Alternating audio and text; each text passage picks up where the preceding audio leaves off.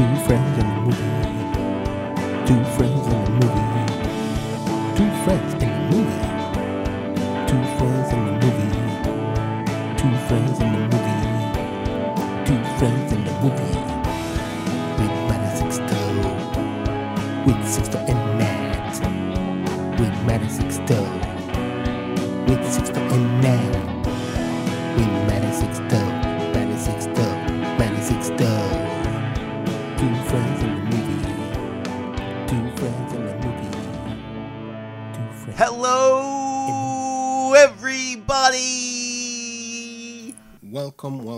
welcome, welcome, welcome. Out one, welcome all. I can't talk. Why not? I gotta tell you. This is a podcast. It's the only thing we do. It's the only thing I have to do is talk and I can't talk. I'm like blah blah blah. I don't know. Look, Listen, we have Yeah. a problem. what's that? I've been hounded by multiple people to have a guest spot on Two Friends and a Movie It's- with Matt and Sixto. It's called Two Friends and a Movie with Matt and Sixto. And I've been denying them left and right. I was just putting that out there, letting you know. Demand is high for guest stars on the podcast. Is the demand from one person? One person, but he asks multiple times. Who is this person? Andy Savis. Andy wants to be on the podcast. He wants to. Not only does he want, he desperately, like, it's the only thing he can think about. But listen, this is episode 70. 70 For episode 100, I said we bring in Andy. I said we bring in, we bring in Miss Beeman, and I say we have a party. No, no. We bring in Andy and Beeman, but they can only talk about how great we are on the podcast. Not about the subject matter. Now, they're reviewing our podcast 1 to 99, and they can only say positive things. Oh shit. Um, I, I mean, I'm with that. I think that's that's the best compromise I think we can come up with. For for for all of you that are only listening, I have to explain that Maddie and I are still not in person. Um, regardless of what everybody thinks that COVID is over, it's not. It's not. and we are talking through through uh, basically Zoom still, and the background this boy has in his house is lunacy. It's a party, quote unquote, with little cartoons, and I can't get over the sausage, purple sausage looking guy. He's like Yo, a purple is- sausage with eyes know. And a- and a mouth. and arms down. and legs and underwear. And I don't understand why his underwear is out. And does that mean the other three are completely naked? That one's got a bow tie, Uh, well, I mean, he's naked with a bow tie. and he's holding a he's holding a cake, and that cake looks delicious. it's this is ridiculous. In any case, I mean, you should have been there a couple hours ago. Everyone was fully closed then. the party's gotten a little out of hand. I guess so. In any case, we're not here to talk about Matt's imaginary party in the background of his computer.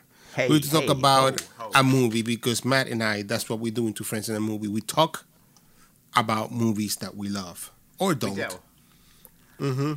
Uh-huh. Today, I think Uh-huh. we mix it up a bit. Oh, Instead of talking about the movie and then rating the movie, I think we give our ratings right off the top. oh shit. And explain why and then plead our and case. then and then plead our case. Exactly. I mean, are we doing like the, the Lincoln lawyer? No. Why are we doing this like a. but I can gotta see why. once in a while. We got to mix it up. Right. gotta mix it up, and I don't know how you feel because we never discuss our feelings on whatever movie we watch until the podcast. It's not That's like true. and Sixto talked about it, and he had his opinion, his mind. No, we keep it fresh and clean so you get the most genuine responses out of us. The purest of all responses when we record. All right, I mean, I'm with it. I'm the with movie it. this week is called Everything, Everywhere, All at Once. Yes. And since I called it out, I will give my rating first. Go ahead. Our rating is from zero toes to six toes. That's correct. Six, six toes being the best, yes. zero toes. Six toes is the best. being the worst. Right. I give it six toes. Wow. I am shocked. That's why I figured we give the rating off the top because once we talk about it, you're gonna know our rating. Well, I I not to not to uh, uh, surprise everybody else, but my rating for everything everywhere all at once is six toes. Whoa! What a great fucking movie! it is one of the best movies I've seen in a very long time. Yes, sir. And let's let's the first thing my first reaction after watching the movie was I can't believe somebody okayed this movie. Not because it's good or bad, just because it doesn't fall into the mill of movies that have been coming out for the last 20 years. You know what I mean? I gotcha. like nothing has been this big as far as people saying how positive they feel about it. Nothing has been this. I mean, Top Gun is a lot bigger making money, but for what this movie is, is a fucking hit, right?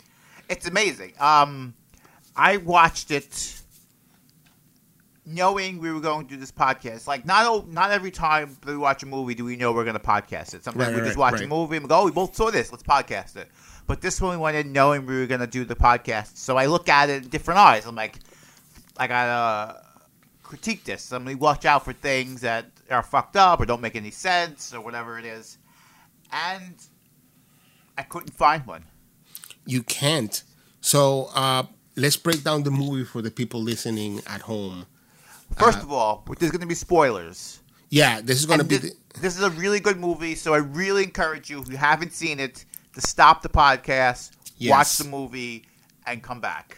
also, it is very true that if you say anything about this movie, you will ruin something about what makes the movie special.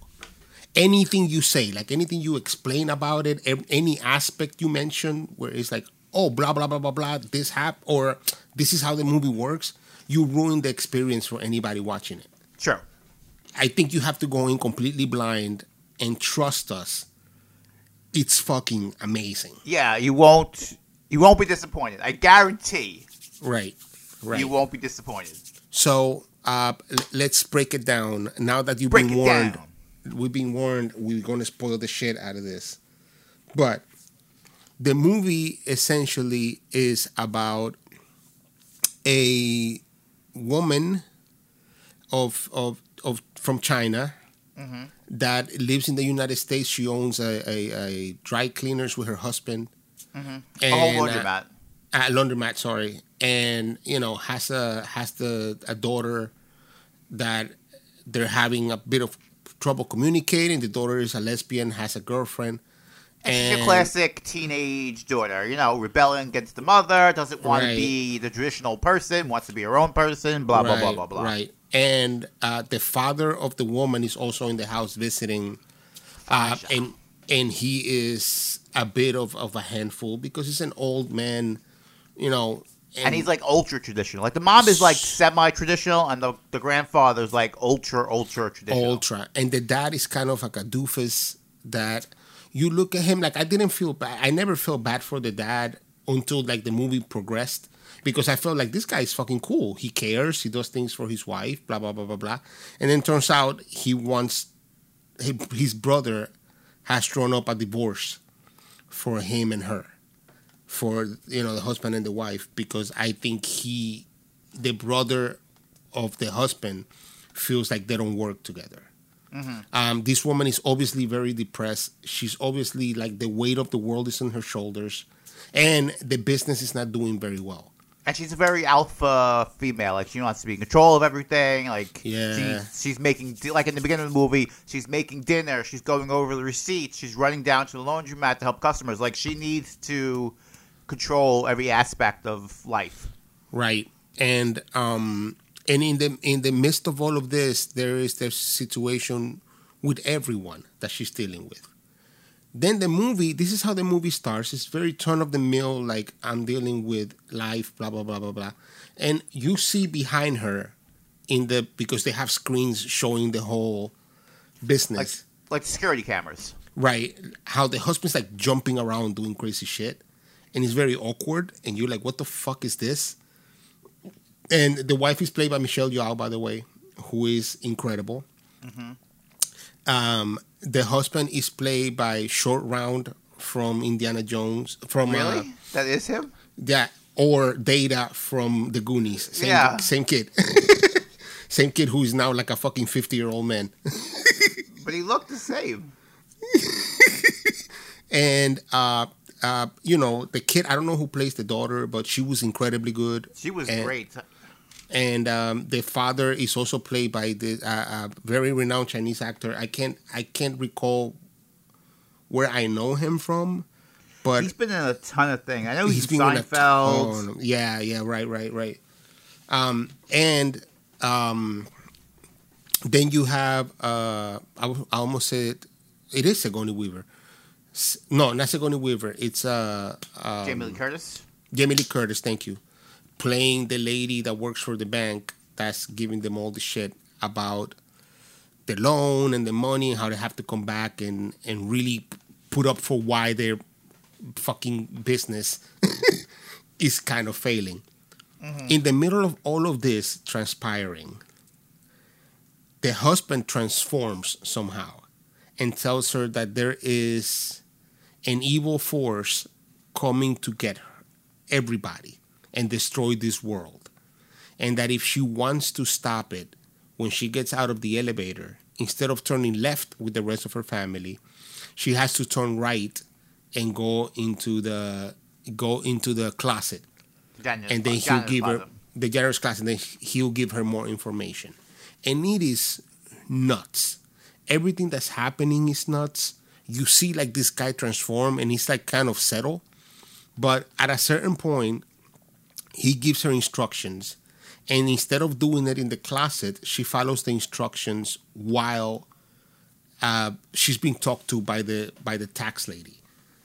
And disappears into a different universe altogether. And this is the plot of this movie is about people transforming from one universe to the next jumping into themselves from universe to universe to try to stop this evil force so up to this point this movie seems like a marvel movie right a little bit Yeah, that's when I went into it. That's what I was thinking. That there was going to be like this superhero kind of. Right. uh, because the thing is like he the husband is like you are the only one that can stop her, but uh, can stop it. But she doesn't know what it is and why she's the only one that can stop. And this woman is like, "Are you fucking nuts? I just I own a fucking laundromat. I don't know Yeah. anything about any of this shit." And she's failing. Like her daughter won't talk to her. Her Right. marriage is falling apart. Her Right. father's mad at her. So she has pro- she can't complete anything. So she's in complete disbelief. She's like, I can't save the world. Like I can't even run my house. How do you want me to save the world? right?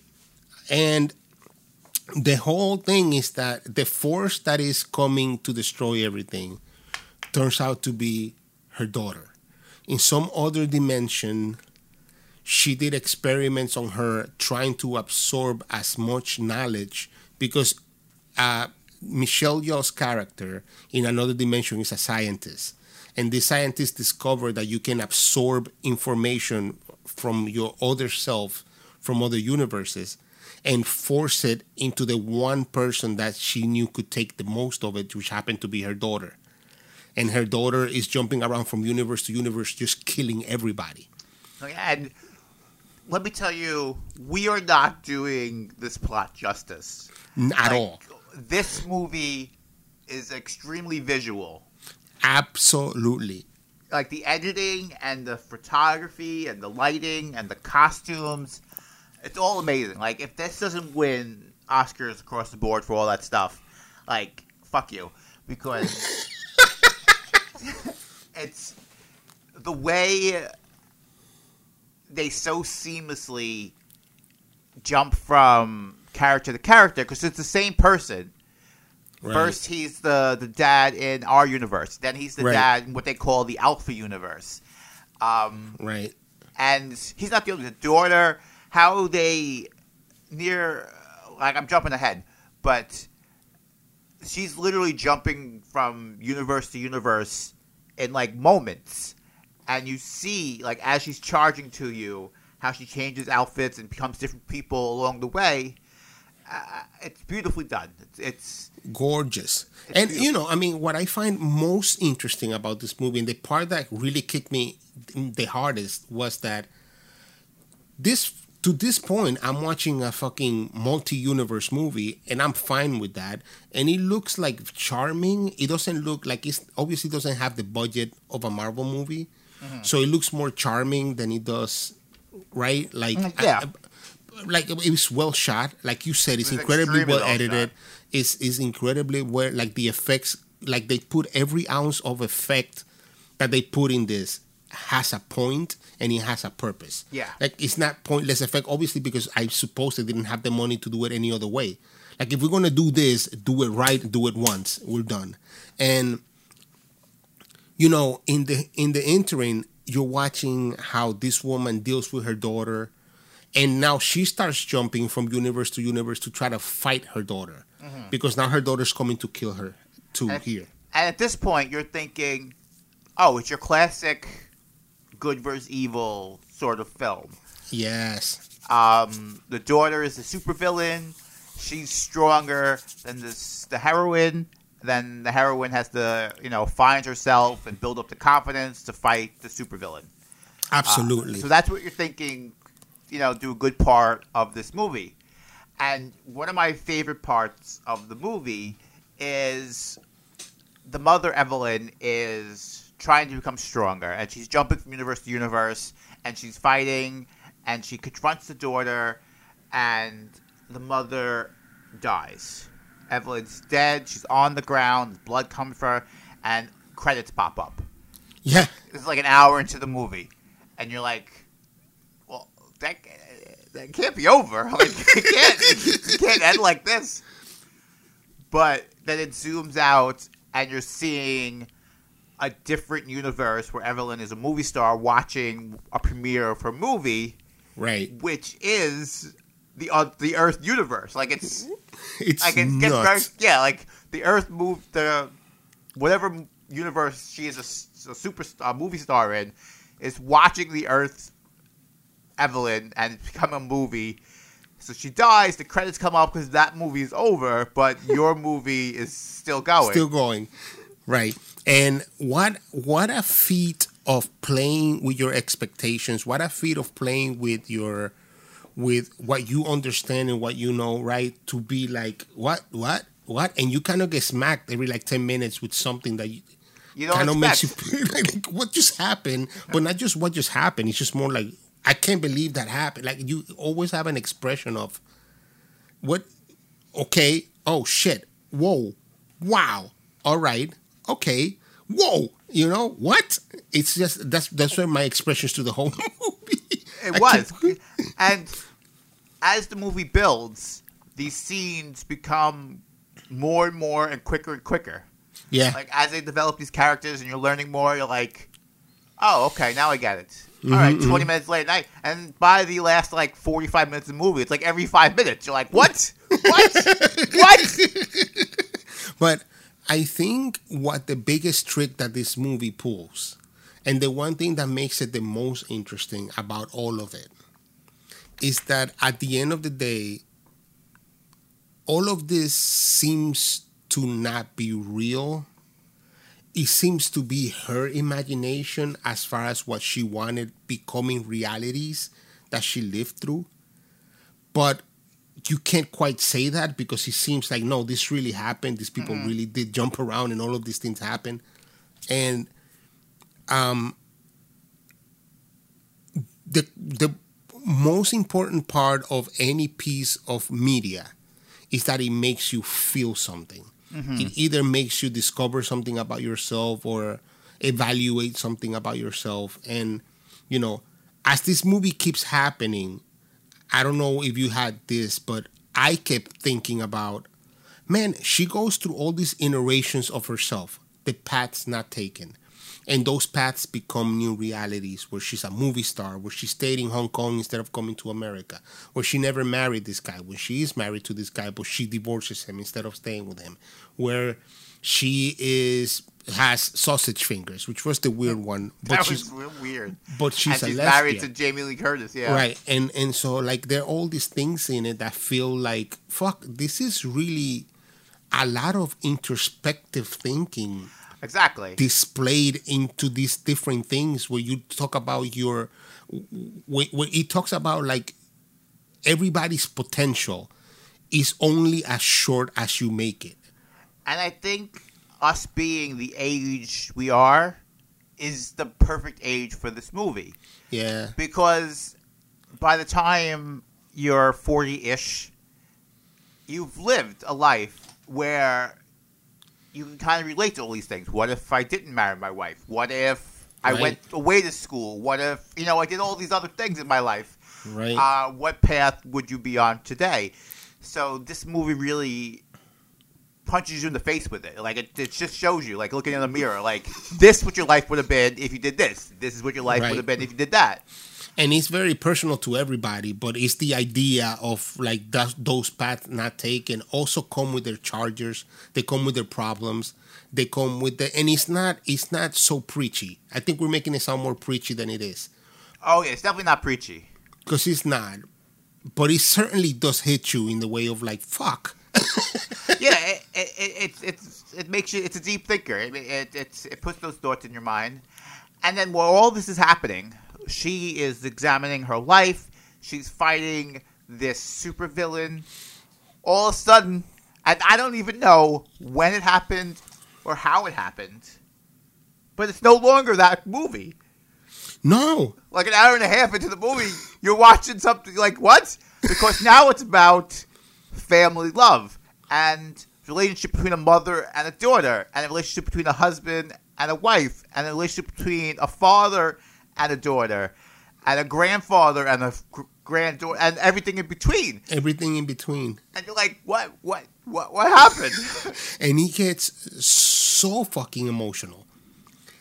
And it's presented in the same light, but then it's because you've changed with the the movie has changed your emotional intake of the movie. The movie stays the same. the movie stays the same, but it It's your doesn't. intake. It's your intake that has changed because you're like, what is what is this? The moment you realize it's the daughter, how the daughter became how she is, why the daughter is hunting her, and the idea that the daughter is like, I put everything on this bagel, is all of all of my regrets, all of my anger, all of my happiness. None of it matters. I put it in this everything bagel. Which I And think is one of the funniest lines, like Right? in the whole movie. She's like, "I had this misery, unhappiness, and blah blah." So I put, I made an everything bagel. And it's just the way she comes, like the way she delivers the lines. It's It's perfect. it's, perfect. and you start understanding i suppose everybody starts understanding at some point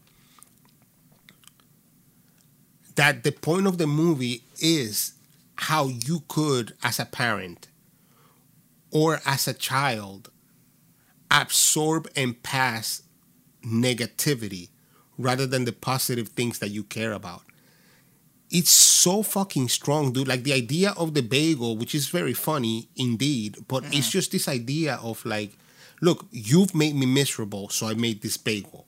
But now I want you to eat the bagel too. Yeah, We it's go- like making a visual representation of everything about life that you dislike. Yeah, and also how it affects a person because her daughter being gay and having a girlfriend, and the mother being okay with it, but then saying things like, "You know, I'm okay with it. Like I love, I love your girlfriend," and and you know you you're too fat like all of those things that she says to her are things that that are so insane because all of our parents tell us shit like that constantly. Mm constantly.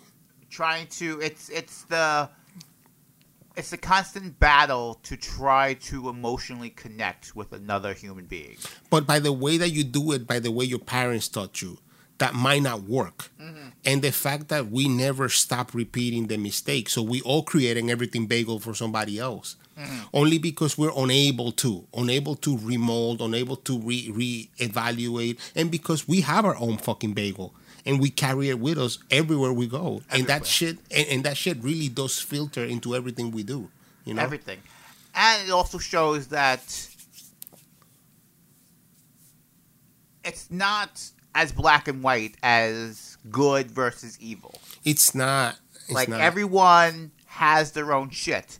And just because I don't like the shit you're doing doesn't make you an evil person. It's just you're going through a whole bunch of shit and you're dealing with it the best way you know how to deal with it.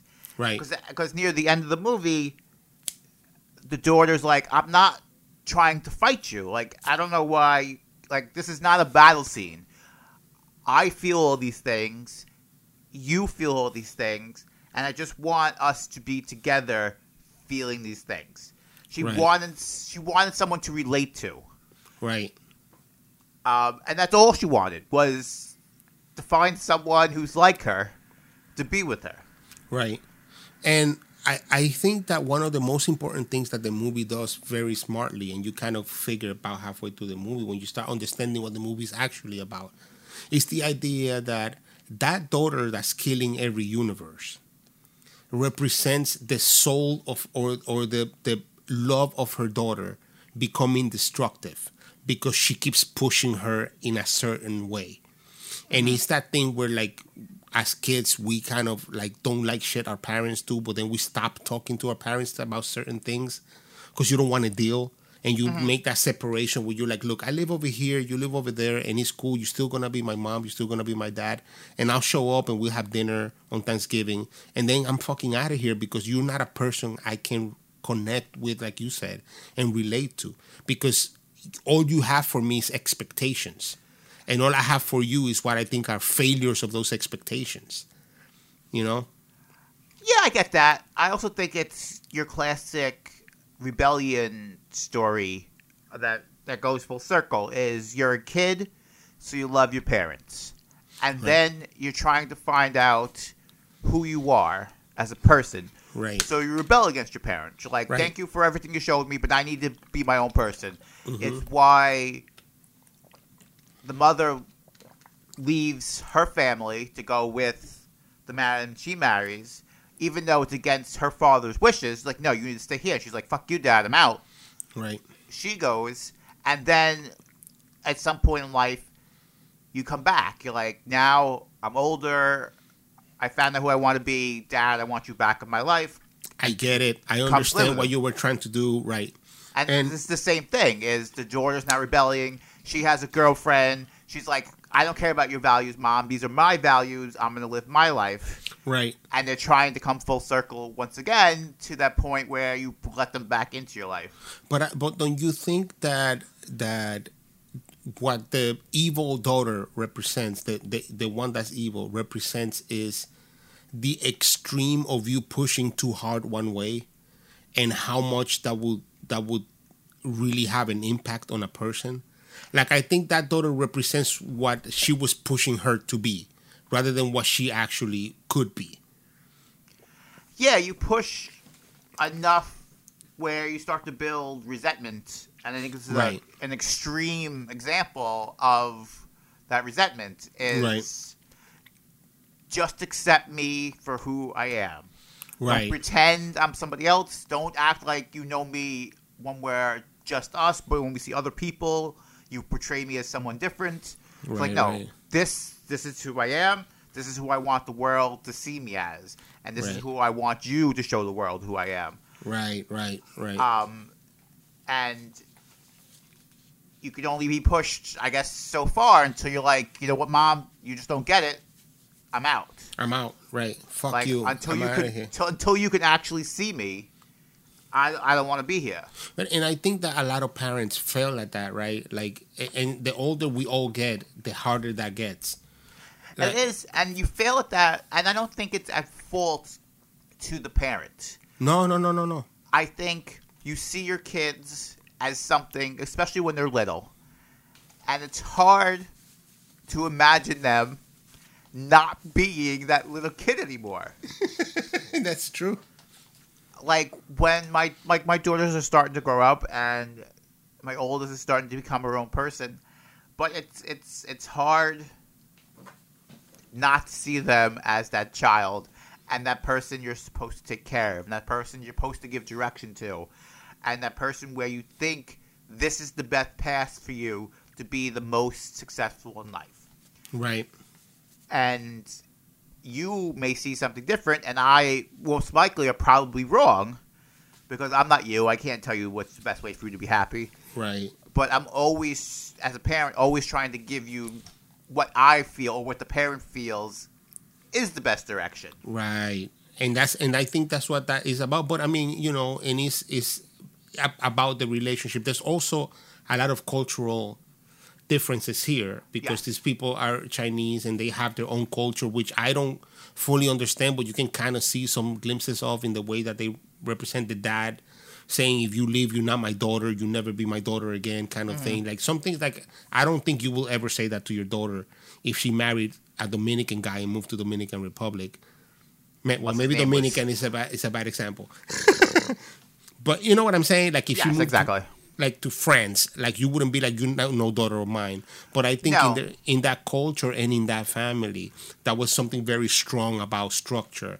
And- Exactly. And, It's- it I think in Asian, dis- yeah. Sorry, it was like a sign of disrespect. Like you're disrespecting your father. Like you should listen to your father. I'm giving you instructions.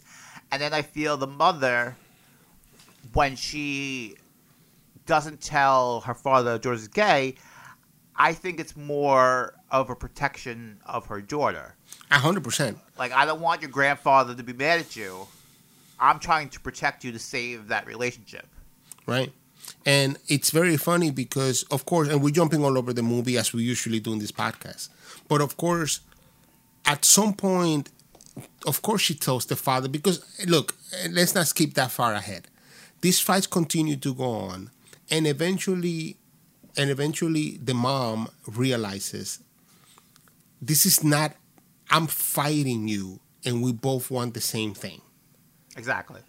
I'm fighting you, and it doesn't need to be a fight. I don't need to fucking go against you on everything you do. I don't need to keep trying to straighten you out when you're on the straight and narrow. And that's not just with the daughter. It's, with the- everyone. It's with the husband. It's, it's her own realization about letting go and being more fluid. And I think that that's very important because I mean, and you know, this is a woman obviously already in her fifties on a on a dying marriage, on a business that's already going down the worst way, and with a father that still doesn't accepts her for who she is 30 years after she fucking left China and married this dude or 40 mm-hmm. years after whatever it is and it's so incredible the message of it the message of the letting go and realizing oh my goodness but they focus it on the daughter because like you said and i think this, this is the most important part of the movie because it is all about her life but when you're a parent your focus is not about you anymore. It's mm-hmm. really about making the best decisions even that you make on your own life to make sure that your kids have the best options and I think that that's why the focus was so much on the daughter because she's then saying, I don't need to fight you. I don't need to fight any of these people. I just need to do what I do best and what I should do best, which is give love and give hope. And The- just just accept me. Just this is who I am. Just accept it. Yeah. Um, because that's what it is. It's they're. I mean, they take it to extremes. Actually, actually, they're actually physically fighting. Yeah. But it's what all I feel parents do with teenagers is you're not, you know, in some world learning kung fu to try to fight your daughter, but you're in constant arguments and battles and power 100%. struggles of 100%. what you can do and what you can't do and how far you can push it and protecting her but not closing her off to the world and you know it's a it's a fine line to try to battle like how much do I let you do but I don't want you to ruin your life forever so once I start seeing you fucking up too much I need to step in and pull you back um, and finding that that point is something you'll never know because you can't tell the future. You don't know how far something's gonna bad happen. So I think that's that's a lot of it is the mother daughter relationship struggling to figure out how much to give and how much to take on both sides. Absolutely, absolutely. Um, look, uh, the the most beautiful part of this movie is after the there is an understanding from herself, from the mom herself, to uh, when she understands. Oh my goodness, I am still fighting a battle with my father from thirty years ago. Mhm. I'm still fighting for my daughter not to be herself, but who I want her to be. I'm still fighting with my husband not to accept him for who he is either, but what I'm expecting a husband to be as well. All of these expectations are bringing down everything in my life, and I need to readjust. It's such a beautiful scene. There's a there is a a universe where there are rocks. They're just two giant rocks on a, Rock, sit on the hill. And on a hill full of fucking. It's a, universe where you're a rock, And, And it's the most- because you're and it's the most the most beautiful conversation happens there, right? Like they have this very intimate, very happy.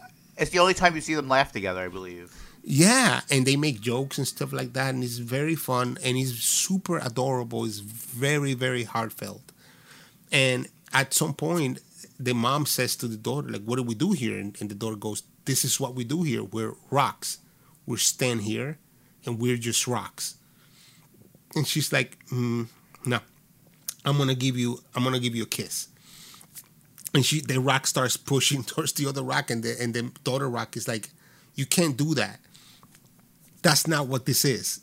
And she's like, "No, no, no, no, no. I'm doing this thing because I love you." And it's it's a it's so bittersweet and it's so heartbreaking. The twist. When the movie comes to the place where the mother realizes, "I'm accepting, but we both have to accept." You also have to accept that I'm your mother, and there's certain things that I need from you. It's very mm-hmm. it's kind of a little bit heartbreaking because in in the real world the daughter is like look i'm leaving. I don't want to fucking come back. You fucking do you. I'll see you christmas or whatever and that's it. And that's what most families do nowadays you barely see your parents and he's like hey man i'll call you one day and i'll see you at christmas. I'll see you at mm-hmm. thanksgiving. And the mom says well you need to understand that i also need and i felt that as a as a son. I felt that as a surrogate father to my nephew who lived with me you know like i felt both sides of that. It hit me very hard.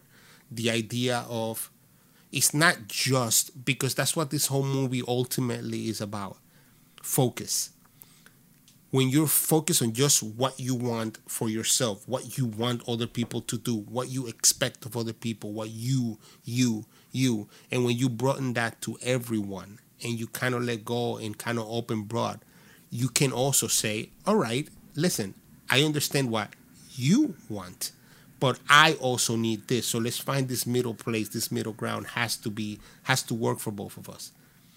And and, and I think it's about a lot of things. It's about acceptance. It's about giving up control. Like near the end, um, the mother, she's in the laundromat and she starts freaking out. She can't handle it anymore. Uh, everything, all her words are collapsing, and she takes a bath. She starts bashing windows. She's gonna get arrested. She's losing her house, laundromat, the whole world ends, and she's in cuffs. And there's nothing she can do. And then the husband starts talking to Jamie Lee Curtis, who represents the bank, and even though she is thinking he's screwing it up more, shut up, you're screwing it up. He actually fixes the whole situation. He talks to the bank. The bank understands. They uncuff her. They leave. They give him more notice, um, and she's sitting there looking at him, and she starts to, I think, appreciate his way. And then when the final battle scene happens, and instead of hitting everyone with violence, she's hitting everyone with kindness and finding out what they really are, want and their dreams and what makes them happy and distracting them with that instead of beating them up and throwing them over the stairs Right. is the I think the the one you don't have to fight the world and two you don't have to do everything like you can let the people who love you around you love you and take care of you when you need it Absolutely. and I think you, the visualization of the googly eyes I think is great throughout the movie Yeah. so yeah. at the beginning of the movie, the daughter puts these googly eyes on just random things to to be funny because she's a kid, and the mother gets pissed about it and shows ripping them down, yelling at the daughter, and then when like when you brought up the rock scene, um, she turns around and all of a sudden the rock has two big googly eyes on it, right. and I think that's the first scene where she's like. I understand now. I accept you for who you are. I'm I'm saying it's okay, you know. Right. And then she starts to to But wait, hold on. Wasn't it the husband that put the googly eyes on everything? I thought it was the daughter who put No, I think it's the husband. because that's when she comes rocks she turns around, she has the googly But eyes. she- on. but I think and that's I think what is important about it is because it's the husband that does the googly eyes and she hates it. But I think that part is important just for what you're saying, but also because it's true, but it's also because she even accepts the husband. She's accepting her life for what it is. It's not just the daughter. Just- It's all of it. and I think she's learning kindness over violence. Forceful force, Yeah. pushing of some ideals and stuff like that. That you can get further with kindness and being nice to people than sitting there yelling at people or demanding things or but and, uh, people you know but and people is very general because this is i think more intimate than that i think this is about you with the people that surround you in your immediate life and the importance of how kindness can help you out work out all of your problems kind of. I think it's both. I think it's very specific, and I think it's a general feeling. for sure for sure And yeah. I think this movie's very deep. I think it's a lot more than one message. I think it's giving you a A hundred thousand percent. messages, uh, and this is just one of many. And how they they fit everything in, and all at once all at once. like it's perfect. Like it's it's it's it's truly that. It's it's all of life encompassed into one two-hour movie. yeah Um, and it, and you don't. It's not choppy. It's it's like it's all just like you're watching, and all of a sudden it's it's something different, and you have no idea how you got there. Yeah, and it's so great because I think that that it's really a ride that you're along for, and it's so good at at how they, the the directors are able to drive you into, into those feelings in that way, like you said, without you noticing. It is Yeah, so it- good. It is It's so like good. they they force it on you without you knowing they're forcing it on you. right, Like right. you have to feel. Like there's no way There's no you're way not you going to feel. Like you, if you're paying attention, it's gonna hit you, and there's no way around it. Yeah, man. Um, by the way, uh, big shout out to Dan Kwan and Daniel Shirt. I don't know how to say his last name. Scheinert, uh, the directors who uh, uh, did this movie. They did an amazing job. Uh, and uh, Dan Kwan and Daniel Scheinert I'm hoping I'm saying that right, also wrote the movie. So this is their baby, and it's really fucking good. It really is a good thesis, and the Russo brothers pr- produced it and put put it out there. You know of uh, Avengers fame, Okay. and they they they put in the money. They made the movie. They they put up the studio. Um, whichever way that goes, they're the guys that made the movie possible Um, And there's a couple like famous cameos. Like we said, Jamie Lee Curtis is in the movie. Yeah. Uh, Jenny Slate's in the movie. yeah, yeah, yeah, yeah, yeah. Uh, this I didn't know. Randy Newman. Um, there's a part, like, and there's- some of the things like we didn't really talk about the silly things about the movie because there are lots of little silly things. Yes, there's some silly stuff. throughout Yeah, the movie. And there's one universe where it's like Ratatouille, but it's raccoons instead of rats. Yes. And she works in uh, like a hibachi restaurant, Yeah, yeah, yeah. and one of the hibachi chefs is fantastic. Like he's an amazing chef, and they're always telling like you should be more like this guy, but he's got a raccoon under his hat. And the raccoon is the ra- and the raccoon's like he was Randy Newman singing this the the raccoon's voice. and um, and it's very funny because when she's talking about the movie because she's trying to explain to the husband and the daughter because these people kind of fly in and out of their own bodies into other bodies right? Except for her. She's the only one that can stay put and absorb from other bodies. Yeah. So and the every- daughter, her and her daughter. her and her daughter right. Like she the, everybody else has to jump into a body.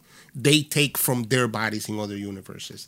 Um so when she's talking explaining to the daughter and the husband yeah it's crazy. Like all these people jump in like raccoon cooey. And they're like what's raccoon cooey? It's like it's that movie with the raccoon that teaches the guy how to be a chef. It's like you mean ratatouille? It's like yeah yeah raccoon cooey. So on this universe, it's it's it's raccoon. It was it was very funny, and it's it's like perfectly placed because like it's serious. You're thinking all this crap is happening, and all of a sudden you got a raccoon like telling this guy how to cook. Uh, out of nowhere, uh, which like levels the playing field again. You're like, oh shit! It brings you back. You're like, this is funny, and now he goes right back to serious again. Yeah, yeah, yeah, yeah. The- and it is such a mom thing to say, right? Like my mom would say something like that. Like it's like the movie with the raccoon. It's like the Yeah. which is the movie with the raccoon. Like you know, he's a chef. It's like no, mom, it's a rat. so, um, listen, I, I, one of the biggest and better things about this is, you know, Hollywood goes through these motions constantly, right? Because everything is circular in life. So you had the western for a long time, then you had the action movies for a long time, then you had the the uh, independent film for a long time, and then you haven't. I'm talking about decades wise, right? Like for a decade, it would be this experimental film for a decade, porno for a decade, and we were we have been in the superhero decade, which is winning out. And if this is what's going to come out of the superhero decade, a lot of inventive movies that are emotionally banging and and sincerely well done that come out of left field and you kind of get hit in the face with such good cinematography but more than it's more than that it's real good storytelling because real that good is what this is. storytelling, and in all aspects, like right verbally, visually. You know, absolutely it's the whole the whole nine yards. the whole nine yards. And if this is what we're gonna get out of this superhero era, I am very excited to see what's gonna come next. Yeah, because in essence, it's a parallel universe movie. Like Right. Right. it takes it takes from the last Spider-Man movie, but or Doctor Strange movie, right? yeah, it takes that kind of concepts, but in a whole new arena that you don't But even I- see coming. But I want to ask you because this is me. something I've been asking myself about this movie. Do you think all of that shit really happened, or was that just a representation of what was happening with her daughter? Um, it's hard to tell because it could be either. Yeah. because it starts and ends in the same place. Right. Um, how she got there was it all internal? Was she all imagining this? Was this just kind of how you take a small situation and blow it up to this giant thing that doesn't really exist? Um, it could be all that. Right. Um, you know, just when you take a simple plan, if you don't talk it out, Like sometimes you think it's this giant thing, but really it's this tiny misunderstanding. Right. Um, so all those could be metaphors for that, um, or it all could be what happened. Like it's hard to tell exactly. How real or unreal it is. Yeah, because some of the things she does is crazy, but they use that she has all these new skills that no one else has to Right. pretty much tell you why she could do these things that no one else can do. Right. And it's always funny to me because I was I, in watching the movie, and you know, I guarantee you, you rewatch this movie with expectations, and you get a completely different movie, right? Maybe. Like, like, cause now you're gonna like when you rewatch a movie, you watching for details and stuff like that, and I'm sure you get a completely different movie. But when she is married to Jamie Lee Curtis with the sausage fingers, mm-hmm.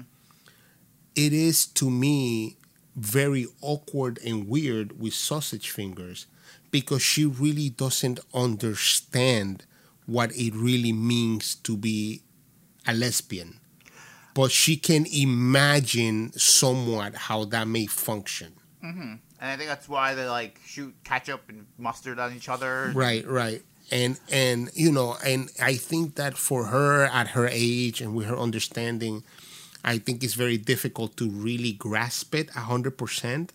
But she can have some peripheral understanding of it because she's a married woman, she has a daughter, blah blah blah blah. Mm-hmm.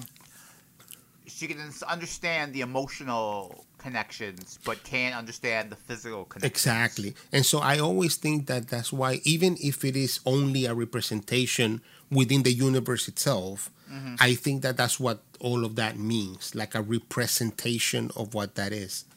Um, Trying to accept her daughter by putting herself in those shoes, but will never have those feelings, so could never truly understand her daughter. And I think more simply, I think more simply still, when you see somebody going through something, uh, maybe putting yourself in that environment, not by choice, not that you want to do it to see how they feel, but because as human beings we learn from comparison, right? So like there's a part of you that puts yourself in that kind of universe, but she doesn't really quite grasp it. So it's a very weird. So I mean, it work either way, even if it is true or not. That they the movie fucking works. It works, and you get the feeling either way. right? Uh, Absolutely. you know, it might be even deeper than than I thought because I wasn't going into it. I wasn't expecting it to be this deep. I wasn't expecting. Right. I thought it was more of a superhero type of movie, uh, just like a different take on it, but similar to what, like you said, with the decade has you know this very one-dimensional good guys versus bad guys sort of you know these shallow pool if you will like the three feet of water like this is as far as we're going. That's the movie. Where this is you know you're jumping into 20 feet of water and then all of a sudden you're under you're like well how did i get out of the water? Like what the fuck happened? But it's the same. It's the same pool. It's just in the pool. deep end. On the yeah deep end, right? you just kept going like you didn't know that part like i could keep like Swimming. going like it doesn't have to end here like i can go even deeper with this shit Shit, man. And, and I mean, I'm, I'm, I don't know. I, I, I hope that we get more movies. Not exactly like this. Like I don't want copies of this movie, Mm-hmm. But I want movies that take like this one that takes risks. the creativity of it, the outside Yeah. the box thinking, the Yeah. I don't have to be every other movie sort of thing. I can be something different And, and, be deliver fine with it. Yeah. and deliver. And Um, you know, this makes me. Th- oh, Uh, no, no, you go. Oh, I was gonna say this makes me think of somebody like Kevin Smith. Uh, Kevin Smith doesn't make great movies anymore. You could say, you could argue, but I, because he makes just movies for himself and his fans. Mm-hmm. That's those are the movies that he makes in a circle. But the one thing that you can always say about Kevin Smith, and I think I talked about this the last time we talked, we did a Kevin Smith movie, is that Kevin Smith is not about conventional filmmaking. He sincerely is about taking risks. He really goes out of a box to tell a story that no one quote unquote in the right mind will tell, right? But he's really about taking leaps. This is 5,000 miles away from Kevin Smith, but the sentiment is the same. The sentiment of taking a leap when nobody would be, when anybody with conventional wisdom would be like, why the fuck would you make a movie where a guy turns into a walrus? It's mm. because I want to make that movie. And here it is, you know? I this is my favorite type of thing. I'm not, as we talked on this podcast, a fan of the big mainstream movies, the Marvels, the Star Wars, the Top Guns, like that. that like those type of like the movie I like like you know when we did Spontaneous, that movie where uh, people's heads were blowing up and you know, those are the type of movies that I enjoy. Something that's out of the norm. Um, it doesn't always work. A lot of times it doesn't work. A lot of times it fails.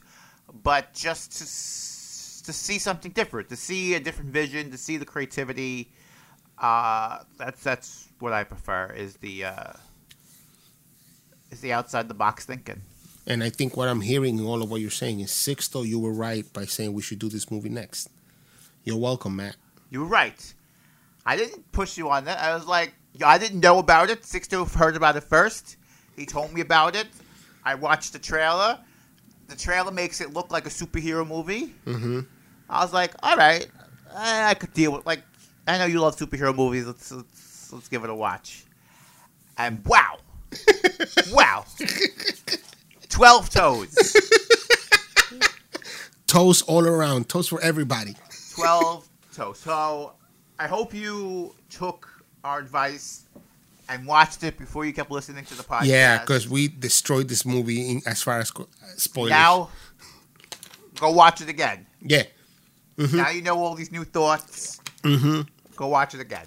we made you appreciate the movie more than you already appreciated this movie. We did that for you.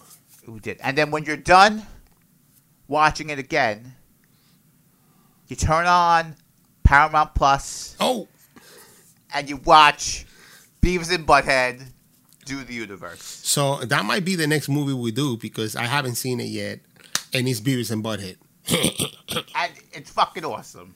Of course, it's fucking awesome. It's Beavis and Butthead.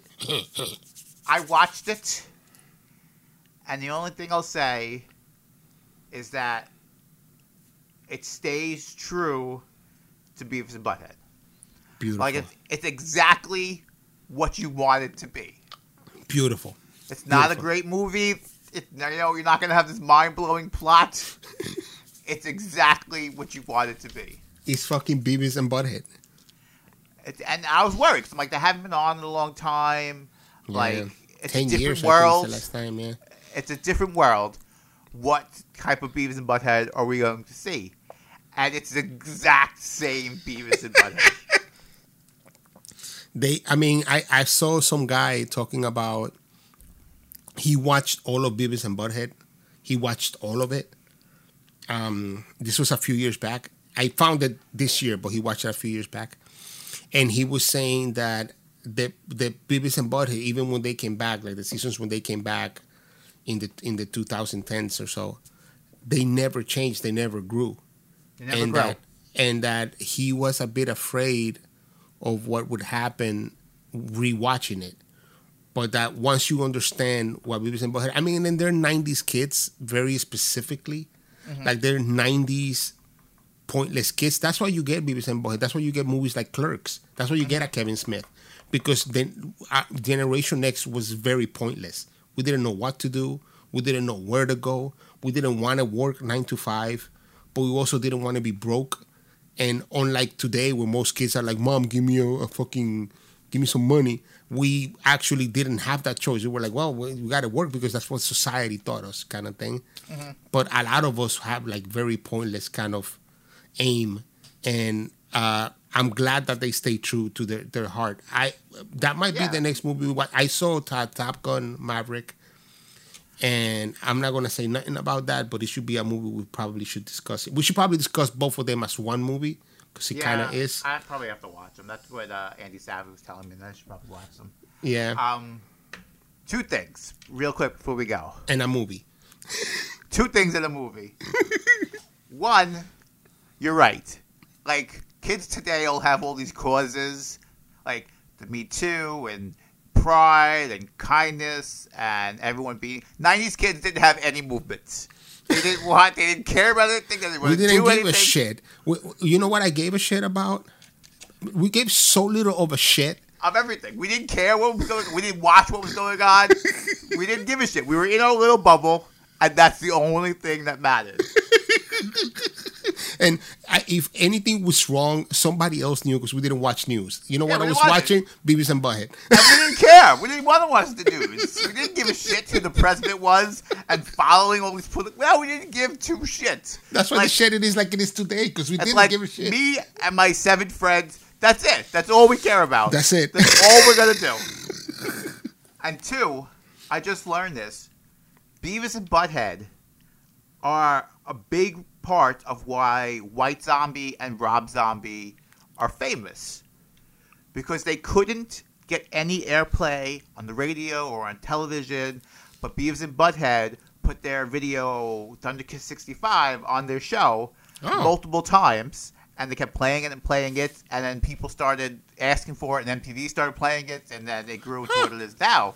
But Beavis and Butthead are the people who made White Zombie.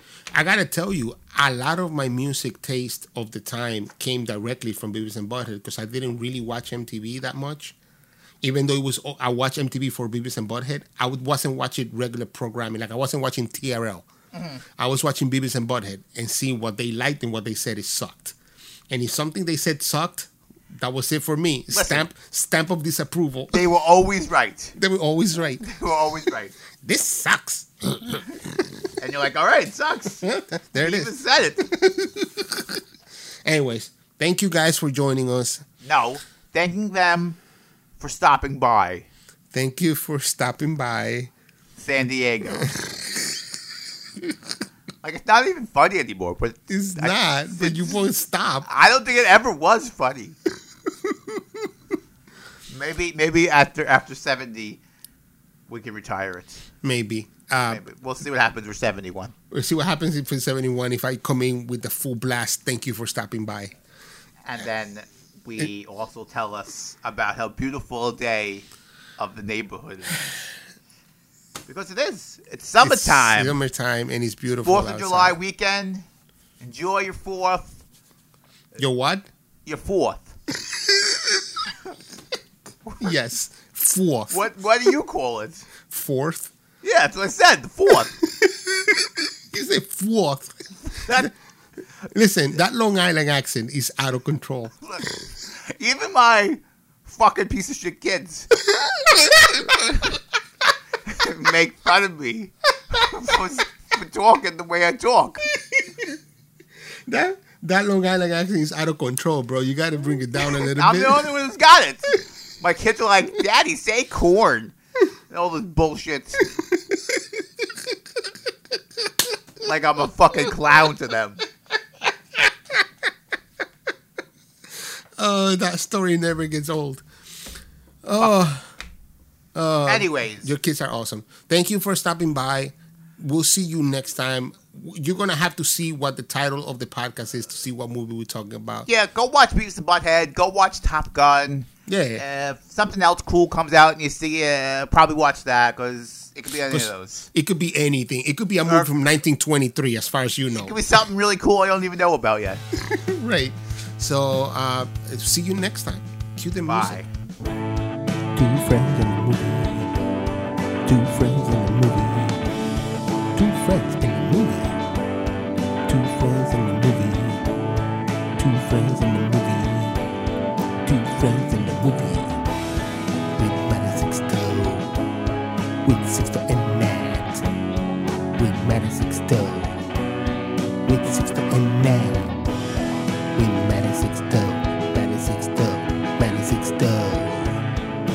friends in the movie.